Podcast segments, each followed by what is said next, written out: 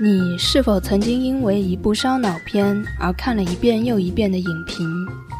又是否曾经沉迷于那些细节的深入又深入之中，兴奋不已呢？本期梦想电影院就来聊一聊剧透的烧脑片。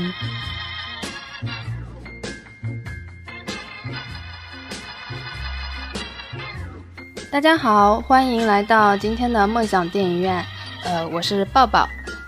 呃，我是小小。啊，嘉宾自己打招呼了。呃，我们今天是那个接上一期的，呃，来聊一下那个烧脑片。我们今天聊的呢是剧透版本，所以大家一定要做好心理准备。我们今天可能会提及的片子呢，可能会有《盗梦空间》、嗯，《禁闭岛》，还有《恐怖游轮》。还还有那个记记忆碎片，然后嗯还有两部国产片，对再生号》和那个《神探》。嗯，呃，如果大家已经看过的话呢，那可以放心的来听这一期节目。如果还没有看过的话，那就，呃，暂时先忍一下吧，为了大家的观影体验好。嗯，那我们现在就开始了啊。首先，我们第一部讲的片子就是那个《盗梦空间》。嗯，因为这部片子也算是比较新的吧，大家都看刚看完没多久吧。嗯，呃，我喜欢这部片子的一个很重要的原因就是，呃，它不仅仅是一部烧脑片，嗯、因为它把动作、爱情、科幻集于一身，嗯、还能有很好看的视觉画面和思考空间，既有呃商业价值，又没有牺牲掉智商，所以我觉得这是一部呃可以各方面的体验都非常好的一部片子。嗯，那我们现在就呃具体的来分析一下《盗梦空间》这部片子吧。这个片子呢，我一开始对它的一个感觉是梦套梦套梦套梦的一个一个大概的感觉啊，有很多层梦，梦中梦嗯。对对对，嗯，而且它是一部有逻辑性的软科幻片，所以说这这是我比较欣赏的一点。它不仅仅是为了烧你的脑，嗯，它其实还有一些呃提出来一些比较新颖的概念，就是有一些科幻的部分。嗯，其实最近这呃什么源代码呀，还有环形使者都是这种类型。有差不多的地方。对，都是那种逻辑性很强的软科幻片。嗯，那我具体的来，我们先来聊一下这个片子的大体框架吧。最简单一一目了然的来说呢，呃，就是它那个现实世界和那个梦境之间的嗯关系，对，就是是有大概会有三层梦境。对对对，呃，可能会有更多啊，但是我现在一个个来说吧，就它最有可能的一条线就是现实世界，呃，然后到第一层梦境就是城市，然后第二层梦境酒店，再到第三层梦境雪堡，到再到那个最后是到了梦境的边缘，然后再回到现实，呃，其实算起来已经不止四层了，应该有五层，呃，对，如果把现实算进去的话，有五层。对，它最后还有个梦境的边缘，就到了那里好像就回，就很难回去了吧？我好像感觉是。对的，就是那梦境的边缘，就是等于说，它里面那个都是停止的。嗯，是对，进入太深了，它就很难再回来嘛。嗯，然后大家其实当时的话都在猜的那个结局，就是里奥纳多最后有没有回来嘛？这个结局我觉得是一个开放式的结局，嗯，就导致了很多的猜测嘛。我觉得这个并不是导演故弄玄虚，因为我我觉得导演在情节的过程中埋下了很多可能性的伏笔，才导致了这个开放式的结局有更有趣的意义。呃，假使那个情节中没有任何其他可能性安排的话，那这个结局就没有意义了。哎，我想我们先讨论一下，你觉得你你看来他是最后回去了，还是没有回去？应该是回去了，我觉得。嗯，回到现实是的，。对，嗯就算没有回，其实我更愿意相信他是回到现实了。嗯嗯，其实我在看，因为我连着看了两遍嘛。我在看第一遍的时候，我也是觉得他回去了，因为其中有一个，呃，是我自己注意到的一个细节，就是，嗯，他那个我以后 Leonardo 我就简称小李了。小李他在梦中都是戴着戒指的，醒来的时候是不戴的。所以最直接明了的一条主线呢，就是他最后回到了现实。呃，因为他是戴着戒指的嘛。但是这里面呢，还有一个可能就是，其实戒指跟陀螺一样，都不能作为完全判断梦境的依据，因为。前提是你要知道，你你所以为的梦中戴着这个戒指的这个梦是不是真的梦？不戴戒指的那个现实是不是真的现实？说起来有点绕。呃，对，这个就其实是《盗梦空间》最绕的一个一个地方，因为它判断梦，它它有一个唯一的信物嘛，但是这个信物你又不能成为它唯一的能够判断的依据，因为如果你。你如果梦里面你你就梦里面告诉你你是有这个的，它就真的有了，所以说它不能成为唯一的依据。所以说，嗯，导致了最后为什么结局会有这么多争论？嗯，当时结局争论还有人说什么有个就是结尾什么片尾曲啊或者什么听到了听到了陀螺倒下的声音是吧？后来被证实是假的。嗯呃，为了这件事情，很多人去看第二遍，就为了等着啪嗒一声的。然后他们有没有等？对的，然后其实我也有在等哎，我等到最后，你知道怎么？然后一个扫地阿姨进来说：“不要等了，没等。”是这样的。对 对对，嗯嗯，挺好玩的。就是，嗯，其实这个导演他也没有想到这个片子在中国引起这么激烈的讨论啊。我觉得，呃。其实他应该本身拍之前没有想到那么复杂，反而是我们把它解读了很复杂。嗯，那我在这个片子里面，我我感觉他导演他有各种的可能性啊。第一种可能就是，呃，小李他去找药剂师进入梦境，而醒来后，呃，用陀螺验证自己是否回到现实，但却被谈话打断了，呃，没有看到陀螺是否倒下。这里就有一个可能，就是他还在梦境中，而之后一切都是梦中梦。吉藤很有可能是被他的朋友找来帮助小李摆脱自己的内疚感，在他的梦中植入的想法。所以这是我感觉的第一个可能性。他在中间就已经那个是，就是还在梦里面。啊，对的，嗯嗯，还有一种可能性呢，就是在梦境边缘中，死亡到底是直接，呃，他他到底是直接在梦境。边缘中死亡了，还是直接回到现实，还是回到了现实的上一层梦境？因为他其实是，呃，你有记得细节？他要回去的话，死亡之后是回到上一层梦境呢，还是他直接就全部都醒过来？啊，对的，因为他我记得原先他有一个讲法是，要上去的话必须得一层一层往上的，但是他最后醒来是直接醒来的，所以说这里就有一个就有一个疑问了，到底是直接回去的还是？一层一层回去的，很有可能他只回到了上一层梦境，也有可能的。小李和他的老婆一起那个卧轨回到的是不是现实世界呢？如果当时他们回到的只是上一层梦境的话，那么接下去所发生的事情也全部都是梦中梦而已。这这也是一种可能。还有一种可能呢是，假设小李跟他的老婆一起回到了现实世界，是因为。共同做梦，共同触发，才得以回到现实。那么后面的行动中，小李在梦中边缘找到了日本人，两个人一起死亡，回到的是现实世界还是第一层梦境？照理说，必须是和第一层中其他人、其他共同做梦者一同出发，才能回到现实中的。而影片中没有交代，呃，小李直接就回去了。这里的含糊交代，也有可能是他仍然还在梦境中。所以说，这也是一种可能性，嗯，来，呃，来证实他可能还是在梦中。嗯，其实我有一个设想呢，就是日本人跟小李同时回到了梦境第一层，但是日本人并没有能力打一个电话就能让小李从此回到美国。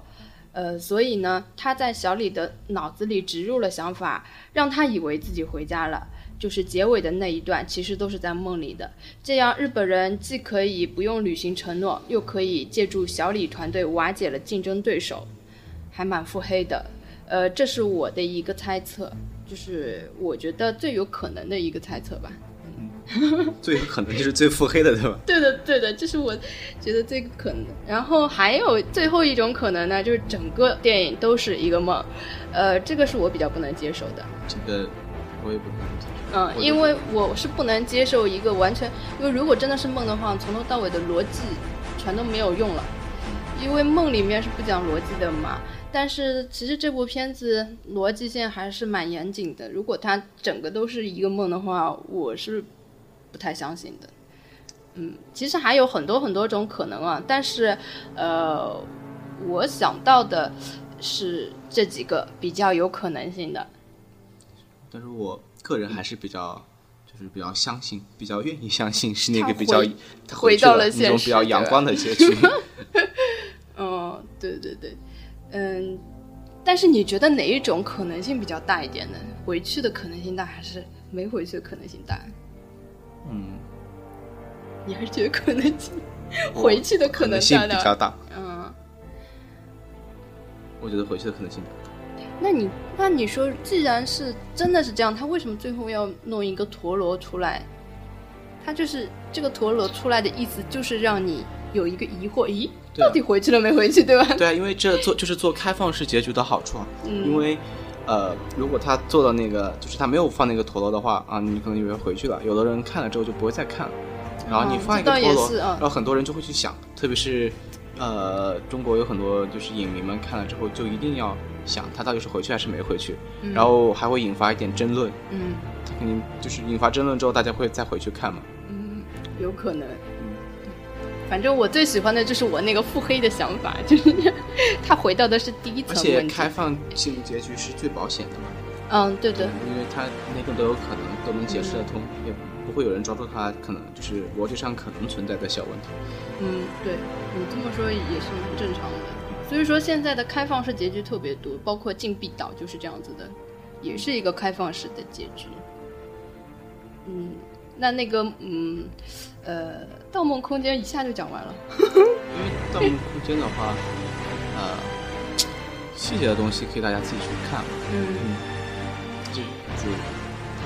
嗯，画面感、场场景感都挺强的。嗯，对的。而而且这种烧脑片吧，就是其实。你看完之后的，呃，几个星期内，你会特别感兴趣，然后时间长了，你忘细节忘掉了，就很难再回忆起来，对吧？这个就是要靠细节来的。嗯嗯。那我们大致的就讲了一下《盗梦空间》，那接下去我们就讲一下《禁闭岛》吧。《禁闭岛》也是小李演的。嗯，其他主要的剧情讲的就是，刚开始，你呃呃，你看到的剧情，或者说导演想让你认为的剧情，就是小李扮演了一个侦探。然后带着他的助手去一个，呃，就是一个孤立的岛上，他们上面住了很多精神病人，然后，然后进去调查很多，他们有一个，啊，有有一个是多少号病人，有一个有有问题是他们去调查，那他们就一直在调查，然后，然后小姐在去的那个路上，就是一直会有偏头痛啊或者什么，然后一直发生发生的像他，就是有病人失踪，好像他们去调查的是因为是有病人失踪，然后他助手莫名其妙从。就是从什么山崖上摔下去，然后又消失了，这种就等等各种很奇怪的事情。嗯，而且那个病人一直没出现，这是导演想让你就是理解的那个剧剧情。嗯，然后是他后面就是他进入那个灯塔之后是一转，就是说呃所表示的是就是小李演的这个角色实际上本身就是这个精神病院的一个病人，然后他们所前面所展示的只是这个嗯医院所展示的。另一种就是呃一种新的治疗方法，就是让他让那个精神病人脑子里所臆想的，他们他们帮助他去实就是去实现，都配合他去演这个戏，嗯，然后让他以为是真的，然后到那个最后的结局，就是到呃他认为是真的的几点，就是进入他那个灯塔之后，再告诉他这个都一切都是假的，然后唤醒通过唤醒他，然后他们而且告诉他他其实之前已经对他用过几次这种疗法了。就然后，如果这次还不能成功的话，就说明这个就是这种疗法无效，就可能只能对他进行脑死亡或者是怎么样的。嗯，那你你是觉得他是，呃，本身就是一个精神不正常的人，还是这个岛上面的人都是有问题的？我觉得，就是我比较偏向于是他是那个，呃，就是小李演的那个人，就是他那个他自己是一个精神病人。嗯，啊，他之所以是成为精神病人呢，就是因为他是啊、原因是因为他二战的时候他回去，然后他他妻子是把他两个孩子杀了吧，是吧？然后他就把两个孩子淹死了。嗯，对，然后他把他把那个妻子给杀了，嗯所以在那个禁闭岛里面，就是前面导演想让你理解那个剧情里面会经常出现那种被水泡过的尸嗯体什么的这对对对种东西。然后我之所以认为它是一就是一个，或者说我相信这种可能性的话，就是他是一个精神病患者，然后那个岛上人是为了治疗他，是因为注意到片后面有个细节，就是告诉他这个事实之后，然后就在第二天要判断他是否就是已经治疗好了，嗯然后判断他如果是治疗好了的话，也就是说他不用去接受什么脑死亡，或者是也就证明了这个疗效有疗法有效嘛。嗯但是那次啊、呃第二天的时候，就他的助手，就是或者说假装是他助手的那个医生去找他，然后他一样的是就是找那他就像正常的一样，就像那个调查官一样、执法官一样，跟他那个助手聊天，像平常一样。然后他们就那个医生或者是那助手就很失望，然后就要就打手势让别人把他带走。嗯然后这时候小李最后站起来，走的时候，对那个呃他助手医生说了一句话，就是就打了个招呃说一句好像是 thank you 还是什么，就是说，然后但是叫的是他的那个真名，嗯。也就是意思表示他是被治好了。但是我是这么相信的，然后啊那你也可以把他看为他从头到尾就是一个正常人啊，所以他从头到尾就是一个正常人的话，那前面的东西是就是呃，我唯一比较有疑惑的一点就是他的开头嘛，就坐坐在船上，就感觉小李是一个很不正常的人，因为他嗯，就看看出去的东西啊都很模糊之类的，然后他那个船上还掉了一些手铐之类的，我记得这这有可能是把。他们就从外面把小李抓回来，这有有这个可能，他应该是逃出去的一个精神病患者，所以他这个让我觉得有点疑惑。然后我就觉得他可能就故意拍的这种，呃，模棱两可，就让你觉得他一会儿又像正常人，一会儿又不像正常人。呃，我的理解是他可能是，嗯，分了两个双重情节来发展。嗯，呃，这个我我觉得应该应该是这样是比较正常的。我觉得它可能是分成了两个故事在一起讲，你把它当成两个故事来看。嗯，第一个故事呢，当然就是。呃，小李是正常的，然后禁闭岛上的精神病医师利用他曾经经历嗯、经历的战争，然后内心有极大的愧疚和压力的精神突破口，对他进行了催眠，然后岛上的药物啊、烟水等一切东西都有可能会起到催化的作用的，让他产生了幻觉，加上岛上所有的人都对他误导嘛，让他相信自己其实就是一个精神病患者，进而对他的大脑进行实验，这可能是呃其中的一条故事线的一个可能性，还有一个可能性就是。小李他就是个精神病患者，为了逃避杀死妻子，无法早点救自己孩子的精神压力，他分裂出另一个人格，幻想自己是个执法官，呃，幻想妻妻子的死是纵火犯所为，幻想自己三个孩子的死是另一个病人瑞瑞秋，好像是对吧？他幻想是另一个人的事，就是那个失踪了的病人。嗯，呃，而禁闭岛上的那些那些人，全部都为了他的病症而进行了角色的扮演。就我觉得这这是这是我刚刚说的那种可能啊对的性。我嗯，我是觉得这是两个故事线，它同时进行了，它并不是说只有一个，然后所以它结局才会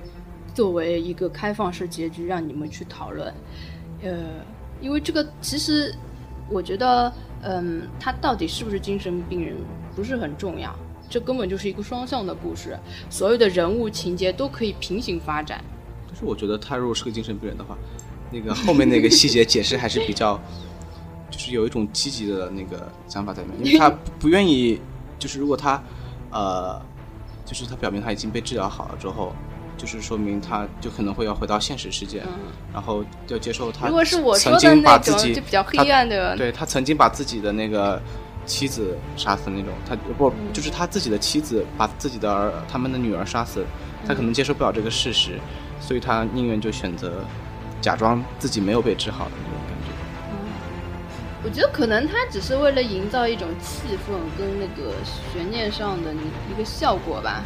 嗯，然后他又讲了很多关于亲情、爱情还有战争遗留下来的心理问题，我觉得这个是他要着重表现的。然后呢，他开放式结局呢，让你们又有讨论性吧，跟《盗梦空间》的那个路数一样，就是让而且这种片子就是，他就是对于主角身上发生那种事情，在呃他前面的剧情里面都有就是暗示透露给你，比如说他自己的那个。他自己是他妻子把他两个女儿杀了嘛，所以就会就幻想成那个他那个失踪的那个病人所做做过的事情，然后因为是淹死的，所以就里面经常会出现有水的或者什么东西在里面。然后妻他妻子是不是被烧死的？经常出现在他幻觉里是他妻子是那个呃全身着火嘛，对吧？嗯嗯。然后这个其实我觉得这种类型的片子，呃，像《禁闭岛》跟《盗梦空间》都还算是除了那个烧脑之外，它还嗯附就是给予了更多的一些东西吧，有很多内容，还有包括就是在人人物角色上都还是蛮丰满的。对，嗯。接下来我们可以讲那个恐怖游轮。对，恐怖游轮，恐怖游轮比较适合。理科生，恐怖游轮它的大致故事就是，实际上它是一个特别简单的事情，但是它里面涉及到就是有一些西方的神话的东西在里面。就是大概的故事的话，就是嗯，我们的我们的女主角，呃，好像叫杰西对吧？对，就是嗯，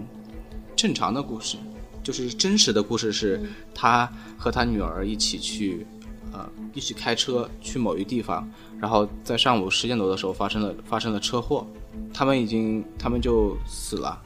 就是真实的故事是他们已经死了，然后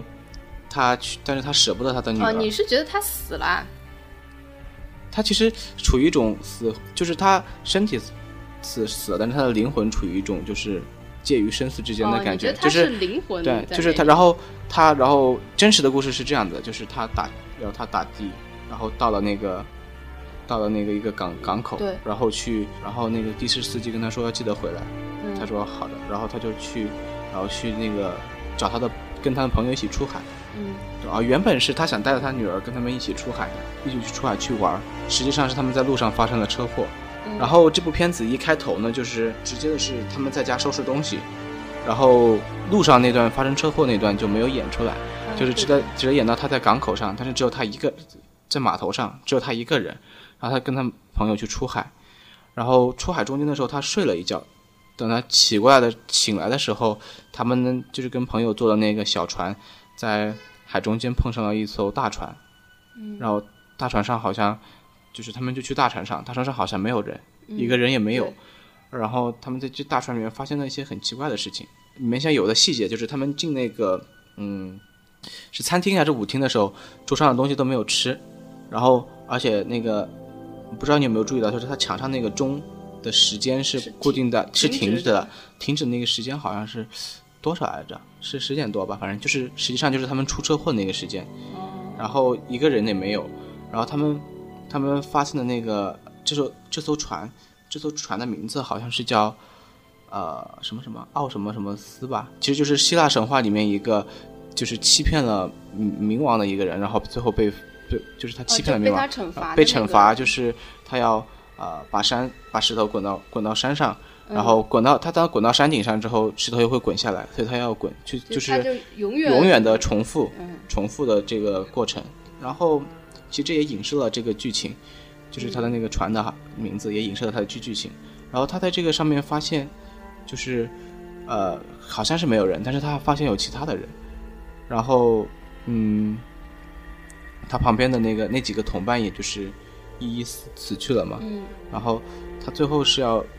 他一开始一直一直以为是有一个杀手在杀他们。对，然后他就，然后他要逃出去，然后因为他又想到他的女儿嘛，然后最后他把那个杀手干掉，然后就一开始呢，他就是一一直在逃这个杀手，到最后发现这个杀手就是他自己。对，最惊奇的一幕就是他发现那个杀手跟他长得是一样的，然后就是他自己，然后。然后他就他只有把那个杀手干掉，然后自己自己就逃到家里面，但是他你要你要讲一个那个很经典的一幕，就是他把他他的的尸体拖拖到那个，他把他他一直的时候，对他拖到船尾的时候，发现这那已经堆了很多个他的尸对对对，体了，上百具，上百具他的尸体了已经堆满了。嗯然后他就是当时整个人都呆了，然后他当时所以为的就是，呃，所以为的事情就是，嗯，只有在这个船船上的时候，哎所有的的事情都是循环的，所以他想的就是赶紧逃离这个船，所以他逃就坐那个小船逃回去，然后当他到家的时候，发现家里面还有一个他，嗯嗯，对的，对，家里面还有一个他，他他女儿在那里面，然后因为他出于他对女儿的爱嘛，然后他只又只有把他那一个他给杀死，然后带着他女儿开着车，然后在路上的时候，他们非常不幸的就是撞死了一只海鸥吧，嗯，然后好像在西方国家好像是撞上海鸥也是不幸的象征吧，是吧？他然后然后这里还有更经典的一幕，嗯就是更绝望的一幕，就他拿、嗯他，因为他一直以为在船上的时候，就是东西是循环的，嗯然后当他逃出来之后就不会是循环的了。但是当他撞死那个海鸥的时候，他拎着那个海鸥的尸体去悬崖边上扔下去的时候，发现下面已经堆了成山的海鸥的尸体了。当时的时候，他整个人就就是就是嗯崩溃崩溃了，然后就演着他们，然后就演着他们那个呃开着车开着船开着车，然后撞撞上了那个撞呃撞上了、对对对就是撞上出了车祸一，开始的那个车对，出了车祸，然后它里面，然后就是看着有人去抢救他，他女儿已经死了嘛，但是他也、他当时他就站在那儿，然后还有一些细节就是，呃，一是出车祸的时间跟那个船上是一样的，二是他们出车祸的时候正好有一个乐团，就是古乐团走过去、演奏的那个歌曲，哦就是他们在那个甲板上船长室听到的那个歌的声音，嗯就是歌曲是一样的。然后他就说站站在那儿看着他，然后他也不知道怎么办。然后这时候，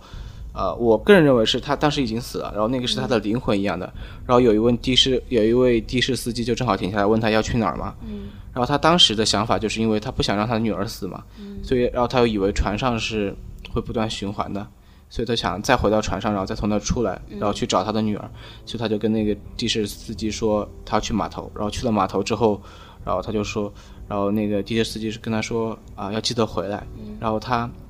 他说好的，然后他但是他是没有回来。如果按这个情况来说的话，他是去了码头没有回来嘛，就去船上了，之后就去家了。所以我个人觉得那个。呃，那个出租车司机其实就是死神嘛，就是他把、想把他的灵魂带走，跟他说要记得回来，然后他没有回来，所以为了惩罚他，就是像那个神神话里面的人的命运是一样的，就不断的重复着做同一件事情，永远没有结果，嗯所以就是啊、我是这么想的，也正好领略他。然后他在船上的时候，其实好像最多的时候是有三个他，就三个啊对，三个他经历的事情是不同的，哎对，其实这个最烧脑的部分就是就是他的分别的是哪个他在什么时间段做了什么事情，哎对的。这个是最烧脑的部分。啊，因为就是当他在船上的时候，呃，他是就是当他们他们上了那个大船，然后当他们死了几个人的时候，在大船上的时候，他其实是看到小船上有人来的，哦就是又好像是的又有一部对对对小船来对对，他就看着有一份自己是上来的，嗯所以啊，对，当时他们第一批的小去的时候，小船的时候也是有一部分就是看到自己嗯。上去的，然后嗯，就是这其中有一个的时候已经有一个人在对面，哦对哦对我们又来，对，我们就说的话，就说呃，导演给我们看了这个人作为作为主线，嗯。他上去之前的时候，船上已经有一个他了，啊对的，已经蒙着面在，就是在一直在杀他们的同伙，嗯。因为好像当时是说只有一个人能出去，啊，就是最强的那个出去吗，，对，然后就是好像是说，他之所以要杀他的同伴们，好像也是因为只有一个人能出去吧，好像我记得记不太清楚了。然后就是他当时上去的时候，船上已经有一个塔了，然后那个他把他的同伴们都杀掉了，嗯。但是我们所看到的这个主角把那个他给杀掉了。啊，当他准备就是走的时候，船上就是又来了一艘船，又有一些人，他就把那些这艘船上那些人，包括他那个他自己，都给杀掉了，然后再走的。而且他那个海报也挺有意思的，嗯。这海报里面可以看到有就是有三个他，窗子这有一个他，然后啊，这个窗子我第一次发现，对窗子上有一个他，我知道倒影上有一个倒影上有一个拿有一把拿着枪的他，啊，对的，然后然后那个甲板上面是一个什么都没有拿到一个他，就正好是影射的，其实也就是船上最多时候有三个他，哦，那个窗口我是你说了我才发现。对，有一个人一直看着嘛。嗯然后它的英文名叫什么 triangle，就是三角形的嘛，嗯，也就是就是百百百慕达对吧？对，也就是迷失三角对感觉。它那个英文单词就是三角形的意思，也就像也就代表他三个三个他嘛，然后不断循环的。其实这个片子你你如果把它讲起来的话，就是一个非常非常简单的故事，它就是一个循环不断循循环的的一个空间。嗯。但是它里面最烧脑的部分就是三个它分别的组合嘛，谁怎么从哪个时间段杀了哪个对什么，就你如果把它分成 A、B、C 的话，嗯、就是它的组合会变得非常复杂嘛。对 对，大部分就是嗯。大致情况就是 A 先上船，然后呃呃，然后 B B 那批人来了，然后 A 我们就等于我们从头到尾看的是 B 那个人，对吧？对，他 A 把 B 那批人都杀了，就剩下 B，然后 B 把 A 干掉了，然后 B 看到 C 的那批人来了，嗯，把他们都干掉了。从从这一点就可以说明，他每一次回去的那个命运是不一样的，也有可能就被斩死在那里了，对吧？对对，每个每次回去的命运是每次回去都不一样的，嗯，就是呃呃，每次回去的话，嗯，他有可能是反正只有 B 是回到了家里面，啊，对的，但是回到家里面之后还是出了车祸。嗯，其实这个片子它就是像一个寓言一样，就是，嗯、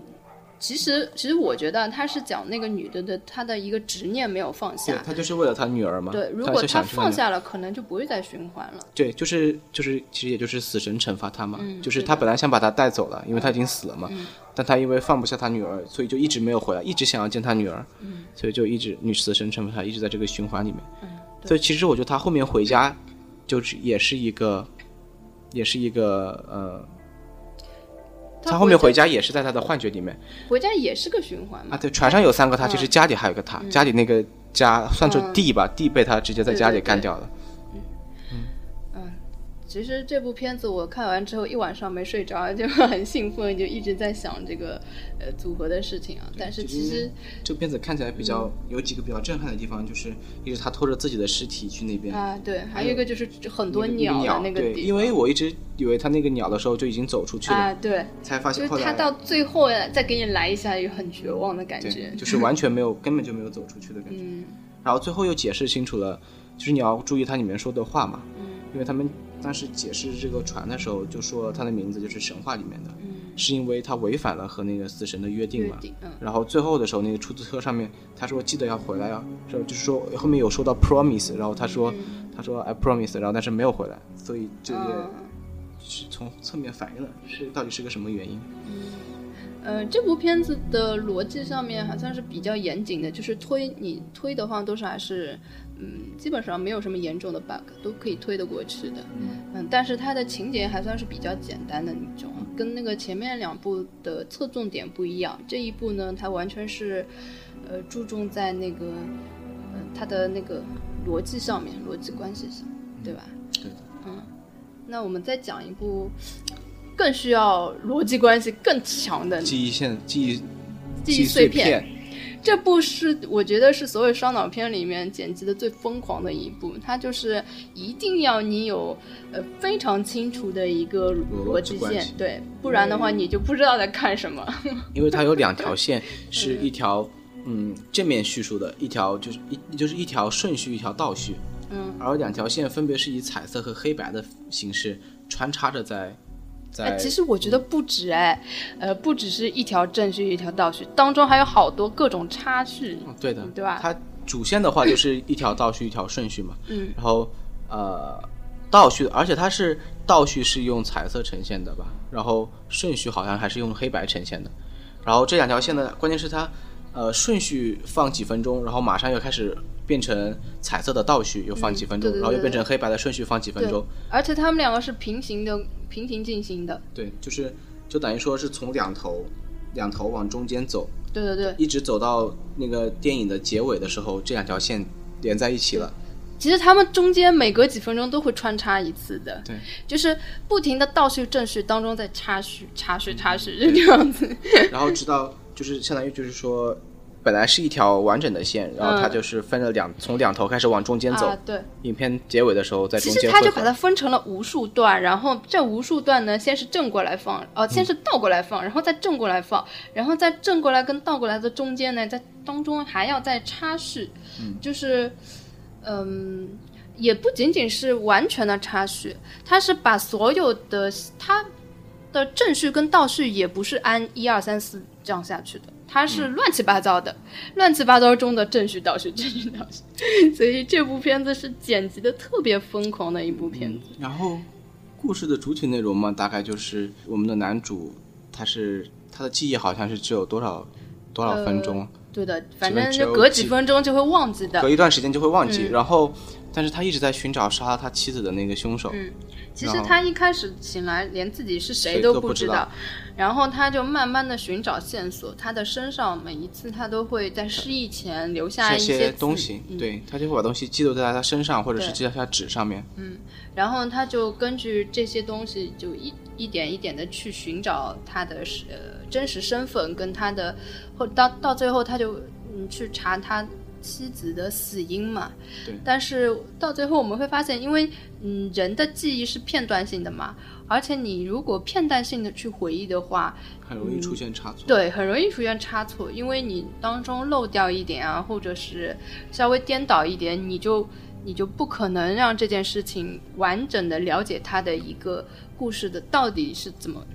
嗯，真相是什么嘛？所以你到最后会发现是一个很悲剧的事情。比如说像中间他认识的那个警察嘛，嗯就是他那，因为他这已经不是第一次这样去调查他那个事情了。啊，对，他的那个警察的话，肯定是之前就是跟他有过接触，然后就跟他说，好像你不要调查了，你就是之前已经做过这种事情。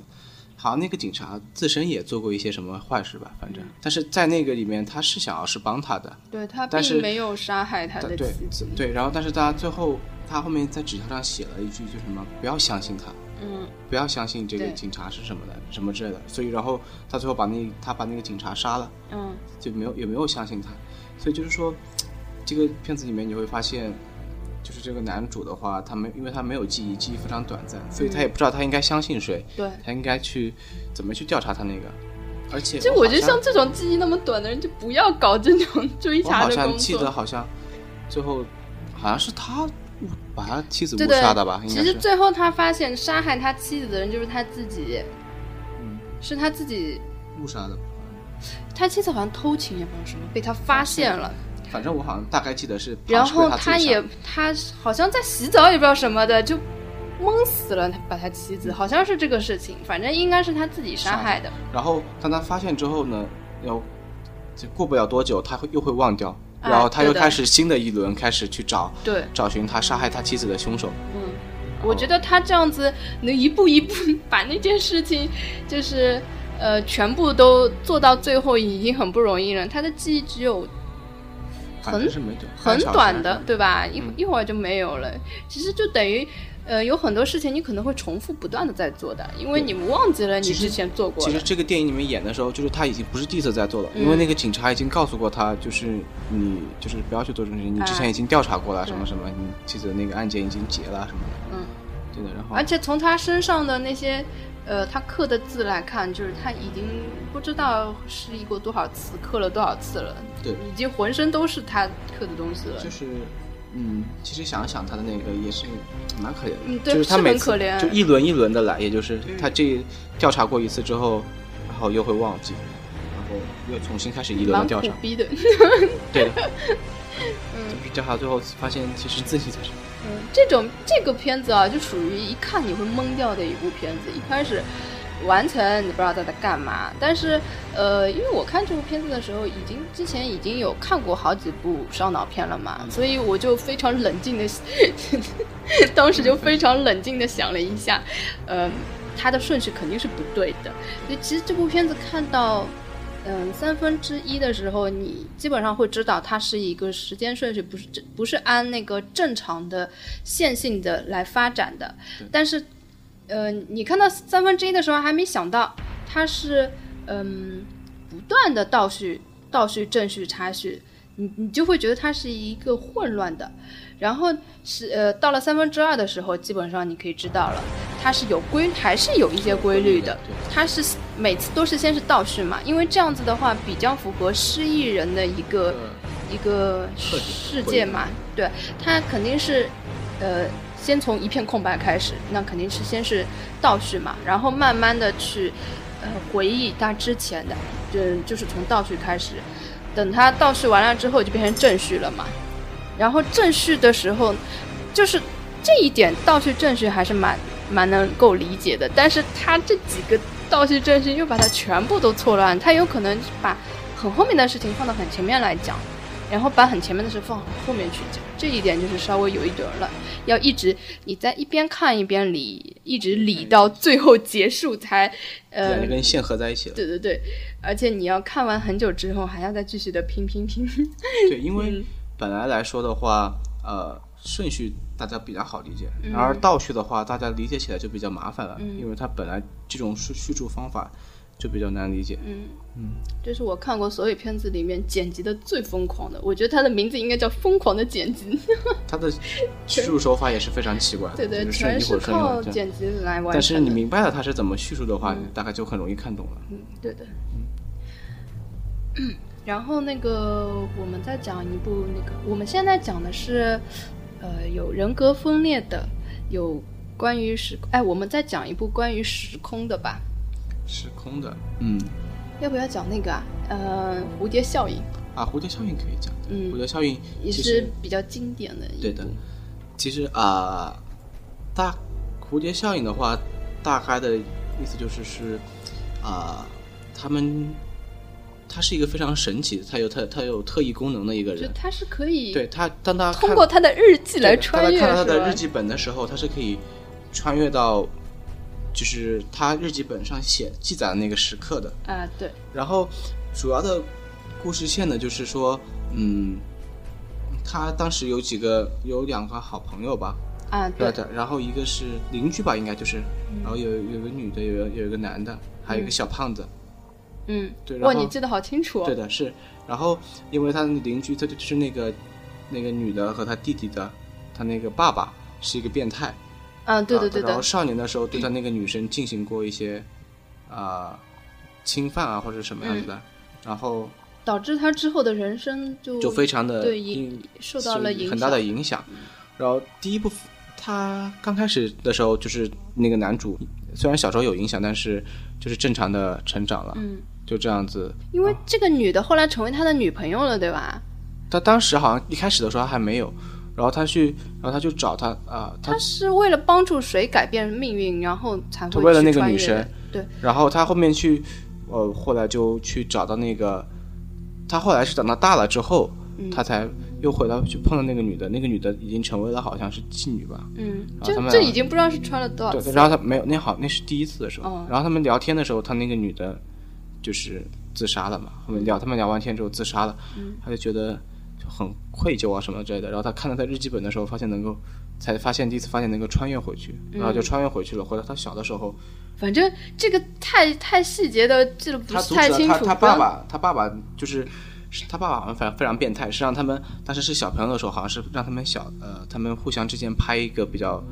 呃十八禁的。东西，然后他好像阻止了这个，就把他爸骂了一顿，嗯，然后把他爸骂的说什么，就是啊，你怎么怎么样的变态，然后把他骂完之后呢，然后他爸就是要威胁他以后不要去打那个小女孩的主意，然后然后等他就是改变过了嘛，等他再醒来的时候就已经他也是他，然后他就会中间会闪过很多片段，嗯，就闪过他他中间命运怎么改改变了，对的，他那就是他跟那个呃。女生就是在一起啊，就是去同一个高中啊，在一起，然后就，呃，好像有一次穿越，他变他残废了，是吧？啊，对，那是后面的，那后面，然后他们就就在一起了。其实你不用讲那么清楚的，他基本上一个一个，我们就讲一个大概好嘞。就是他们他每一次穿越，呃，本身是为了改变某一个人的命运，结果就变得更差。对的，发现就是。然后就越改越差，就越改越偏离。就是第一次的时候，就是那个女，因为女生成那个女生成为了妓女，然后，嗯。然后她后面因为她自杀，跟她聊天之后她自杀了，想她想回去改变，嗯然后去改变那个女的之后呢，然后使得她爸爸把精力从她女儿身上转移到她她那个女生的弟弟身上，嗯。就不断侵犯她弟弟，使得她弟弟变得异常暴力和什么怎么样，嗯，然后，呃然后其实它里面要讲的就是人跟人之间的命运都是互相牵连的嘛。如果你改变了一个人的命运，那其他的人相应对的全都会发生改变嘛。对。这就是它蝴蝶效应一个名字的一呃一个概念吧。对对对，呃，就是第二次就是改变的是他那个人，对。他那个他好像是拿了一个小炸药包，然后把那个小胖子炸伤了，然后然后他弟弟又去蹲了监狱，然后出来的时候长大了之后出来找他麻烦的时候，他把他弟弟给打死，嗯。然后在监狱里面他又穿越回去，这次好像是他就去抢那个小胖子的炸药包，结果他自己被炸残了。哦，对对对对对，哇，你记得好清楚啊。然后 最后影片的最后啊，就是啊，他其实这个影片的开头就是影片的结尾，就是影片的开头的时候就是我要说到最经典的部分。对对，有一个人就是他男主角，精神病好像是病院里面吧，抢过一个，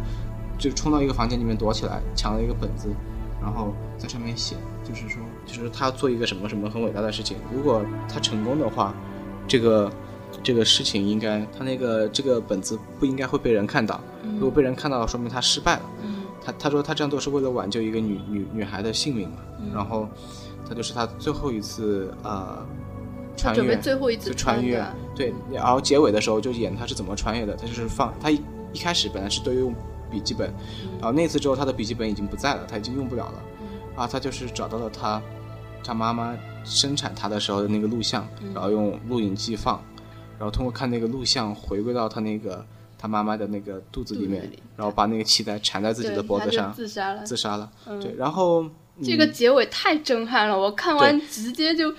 就傻掉了关。键这个结尾震撼之后，就是让我回想起了他前面一个细节，嗯，就他们家族是有遗传的嘛。他说，他哎就说，对对对对他就说他爸爸当时也是疯疯癫癫的，嗯。然后他说他生他是多么不容易，啊，他，他前面有怀了两胎，对对，都全都是全都是流产了，嗯，就是胎死腹中了。然后，然后看了这个结尾之后，我就在想，是不是他前面两胎也是同样的结果嗯，对的然后对的。才回去都是自己自杀掉的。回去才把自己给杀掉的。嗯。然后自杀之后，他他这个基因就不会再流传下去了。嗯，我这个实在是太震撼了，对，而且这是这又是很早很早的那种像这种概念的片子嘛，之前都没有看过。我看完结局，我直接震撼了，我就我就呆了好几分钟，都回嗯，回不过神来，太震撼了。然后那个，嗯，当中的一些概念其实也都很新颖。它就是，它其实也蛮简单的讲起来呢，就是因为你的一个很小的事情，其实你看似好像不是太重要的事情，但是它可以改变你整个人生，甚至是你身边所有人的命运，对，他们都会跟着一起牵连。所以它取名叫蝴蝶效应。嗯，就是对的一，件小事情就改变了很多。对的，所以说这个概念是非常好的。然后之后还出到了二跟三，其实二跟三它就是讲他，他有他的后代真的是有遗传到他的那个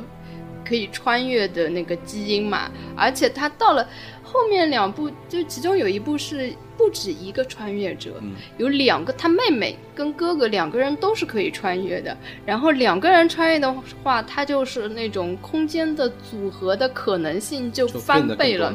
你就会觉得这个故事就变得越来越复杂了。但是最经典的还是第一部啊，其实当时第一部好像还出了其他的结局，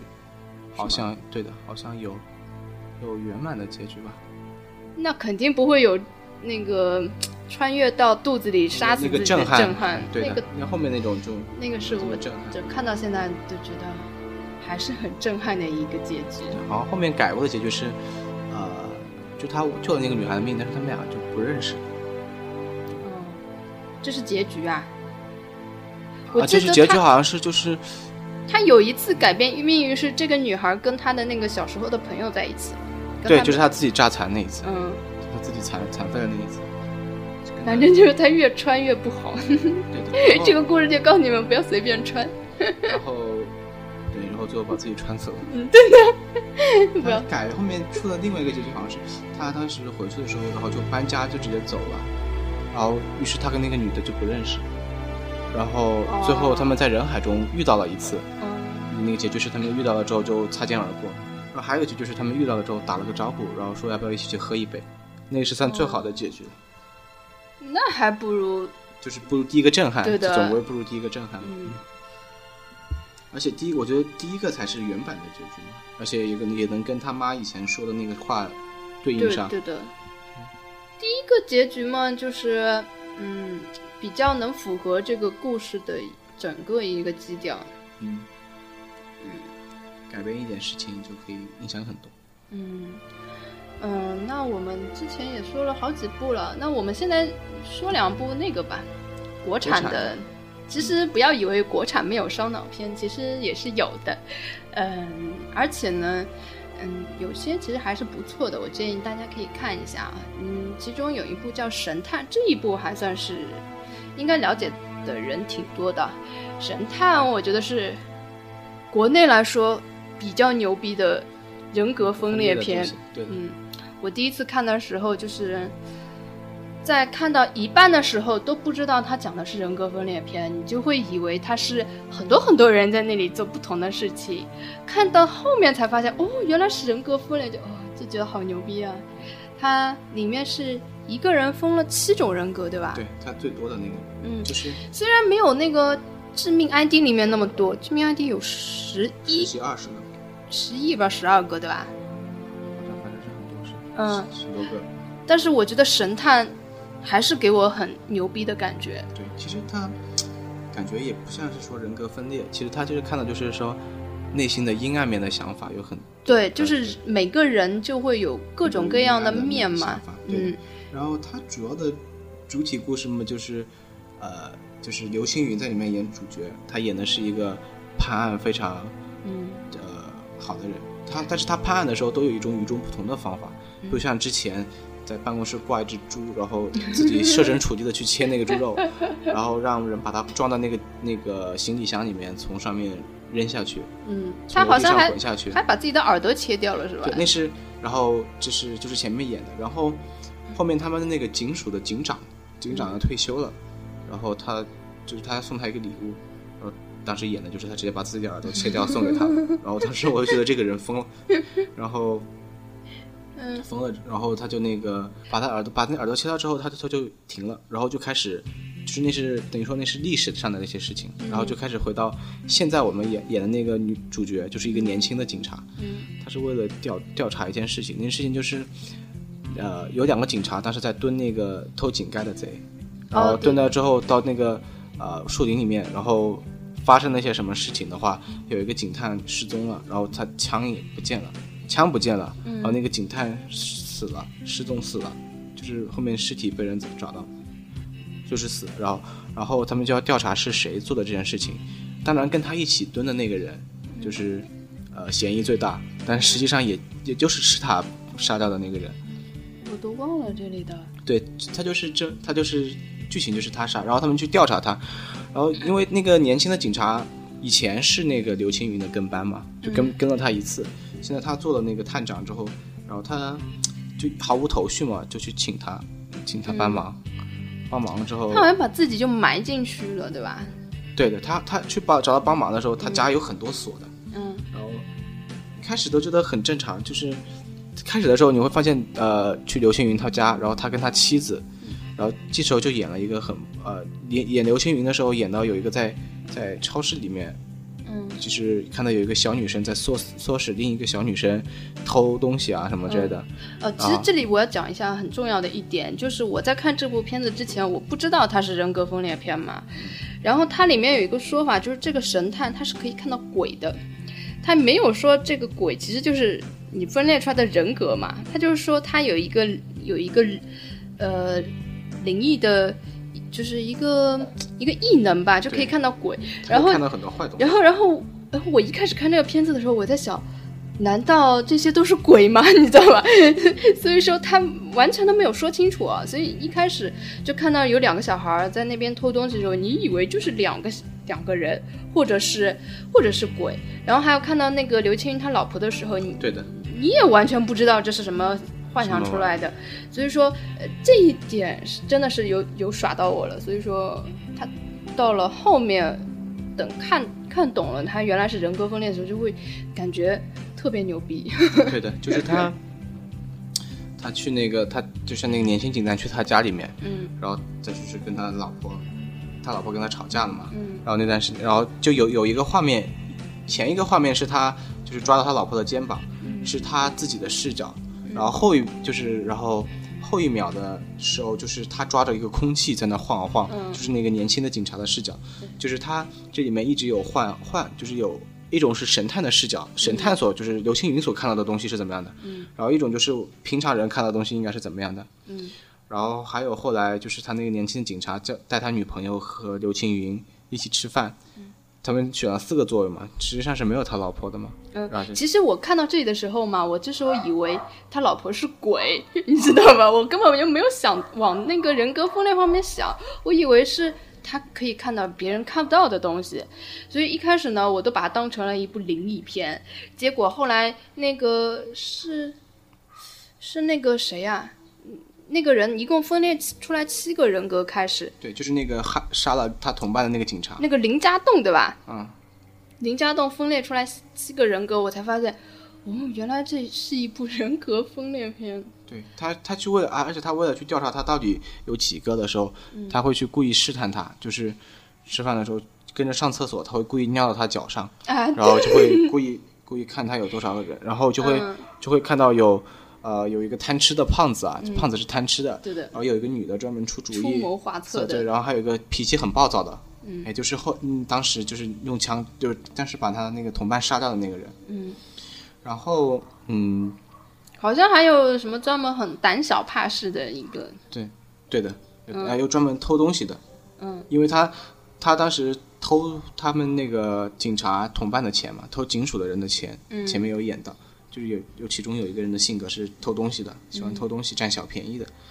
就有很多他这里有一个设定，就是每一个人的呃人格都是数量都是不一样的，嗯对的，嗯，有可能你这个人是没有的，也也有可能是只有一个或者两个，像那个人有七个，但他算是比较多的，是那种比较复杂的人。后面有演到他老婆，嗯。他老婆就是他真的老婆来了之后，嗯。你会发现他老婆进来，在神探的视角上看到是另一张脸，对的，就是是另一坐在车里面跟他讲话，嗯。然后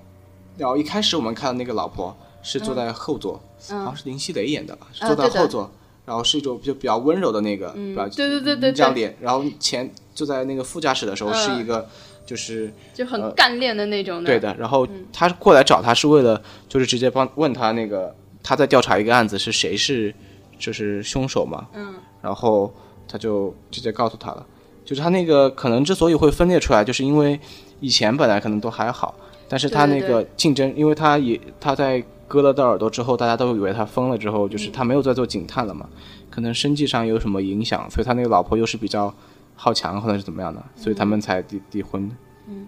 呃，其实除了这个里面，除了人格分裂很牛逼之外，他还有一个很牛逼的地方，就是，嗯，他不是里面那个人掉了一把枪嘛，是吧？嗯，就是这，还有就是那把枪其实就是那个犯罪案件，其实也涉及的挺那个。嗯，对，就最后那个结局的时候，他，嗯，你会发现他他的那个跟班，就是原原先他的人、那个新警小小年轻那个啊，警察，对，原先他是人格很纯净的，就是他背后是看不到脏东西的。然后就是，就那件事情完成之后，就突然发现多了一个，嗯多了一个还是两个，对吧？他他是这样子，其实是就是原先是一个很很很害怕的小孩儿，是他对对，原来是就是他什么都没有，他答应他帮他是因为他他说我看到你没有坏东西，就什么都没有，就嗯对对对。他帮他，然后其实为了调查那个枪嘛，那个枪实际上的问题就是那个坏人的那个坏警察的那个枪被那个一个东呃南亚人抢走了，然后他他就把他同伴杀了，拿他同伴的枪，然后中间各种隐隐隐藏掩饰嘛，然后当他们去调查的时候，他设计了一个圈套，然后那个年轻的警察中圈套了。嗯。那个年轻警察那时候已经就是不是特别相信那个呃，不是特别相信刘青云了，嗯。因为他看到他老婆，然后而且他当时他把那个年轻的那个警探埋在那个土里面嘛，然后就是为了调查案把他埋在土里面，然后就使得他那个他又把他的枪拿走了，然后就使得他不太相信他，然后他就中了那个圈套，被被那个坏的警察用枪指在地上，当时就非常害怕，他第一次这么害怕。然后，然后这时候刘青云打电话给他，就说他来找他，他们他说，然后那个年轻警察说你把枪还给我。他们就是在同一条街上，刘青云开车过来，然后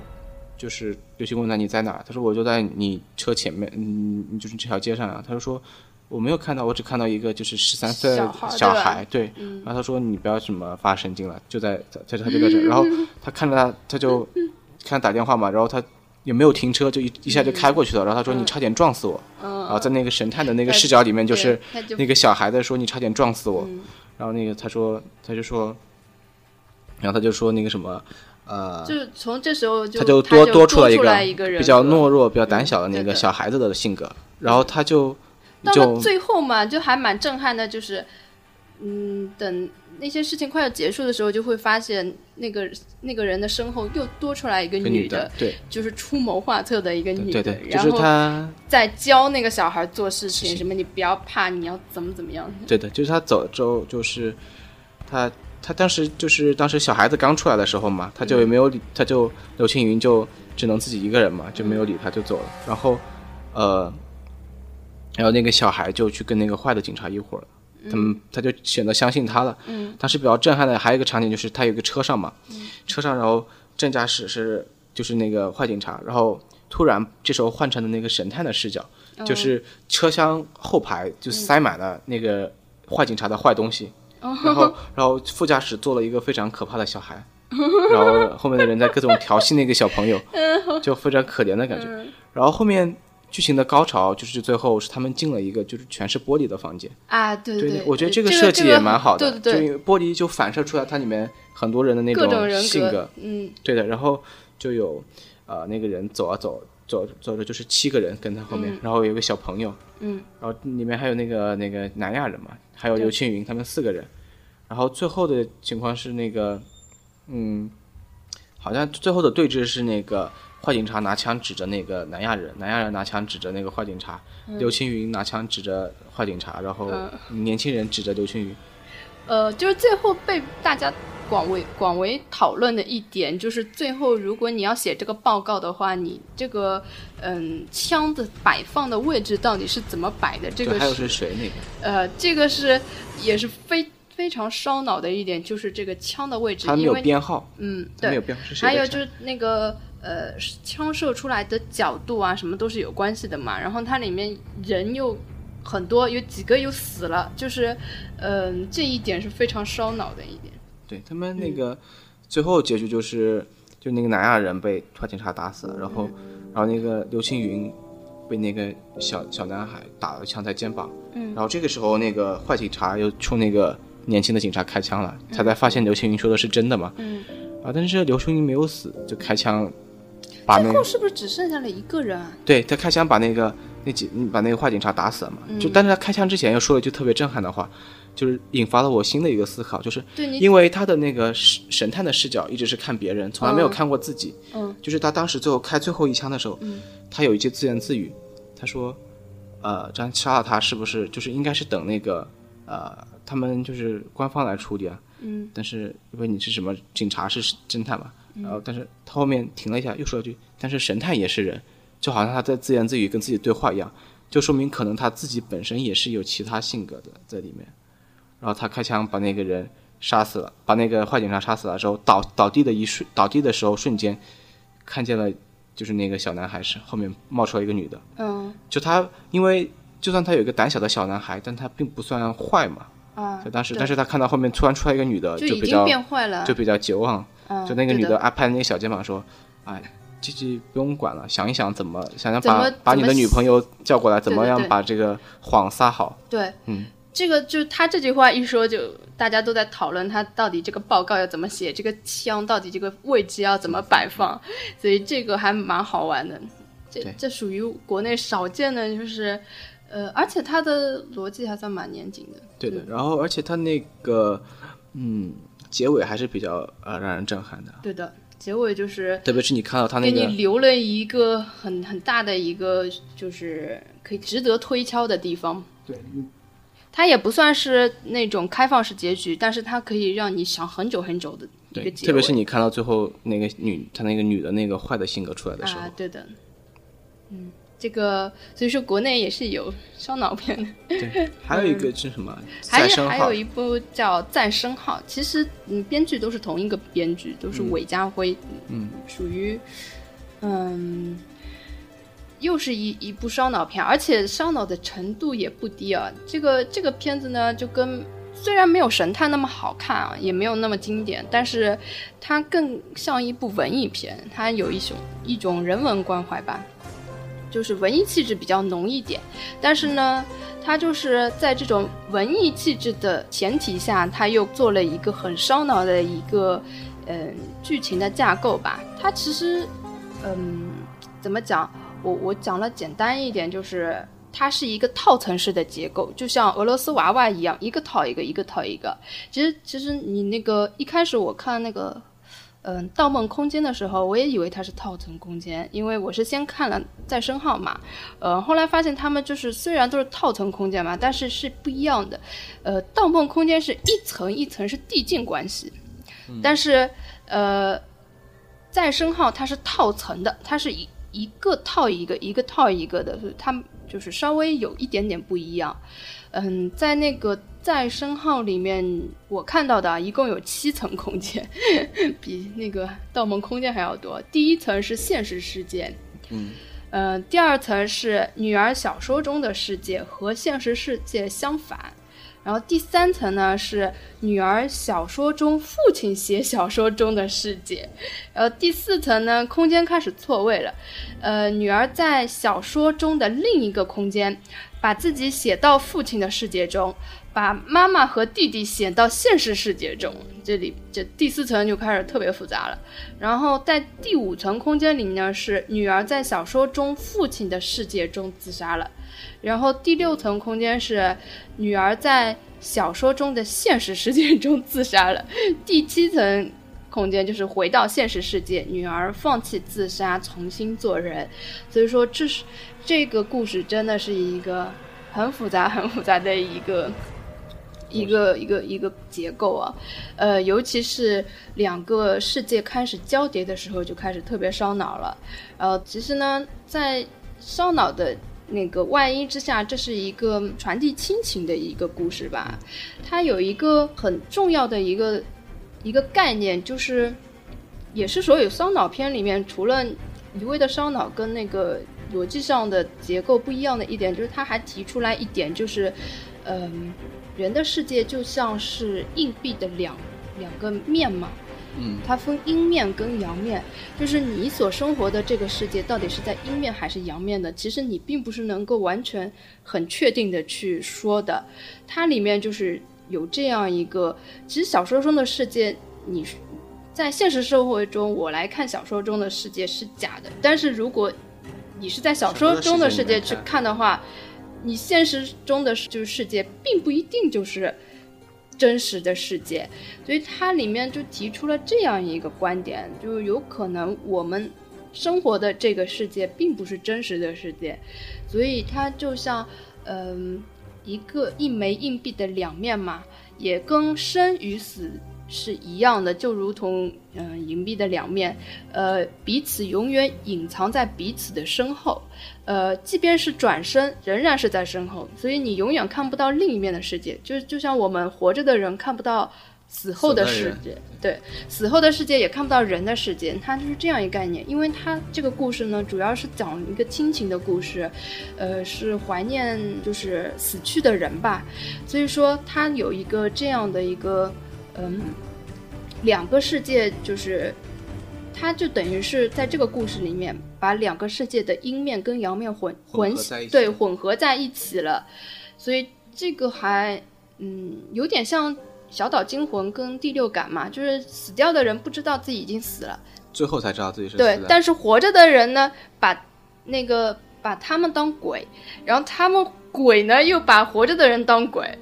你发现吗？有有一个情节，就他们老感觉有人有人在推门什么的。小岛惊魂里面啊，对，其实 就是两就两个世界的人分别都把对面的世界人想象成鬼，所以我所以说他这个观点一提出来的话，就会就会让我觉得，哎，我自己生活的这个世界是不是其实是另外一个人生活的世界里面把我们想成的另外一面？所以他这一个。观点也是非常新的一个观点啊，所以我我特地把这部片子拿出来说，它是属于国内也比较嗯有想法的一个片子吧。然后在这个片子里面，女儿和女儿的世界和呃父亲的世界分别代表的是阴阳两个面，呃这两个空间在同时进行中，就是女儿在写父亲的世界，而父亲也在写女儿的世界。他因为里面是那个。那个女儿是一个小说家，嗯，她没事就天天在家里写写写，就是因为怀念怀念死去的亲人嘛，她就把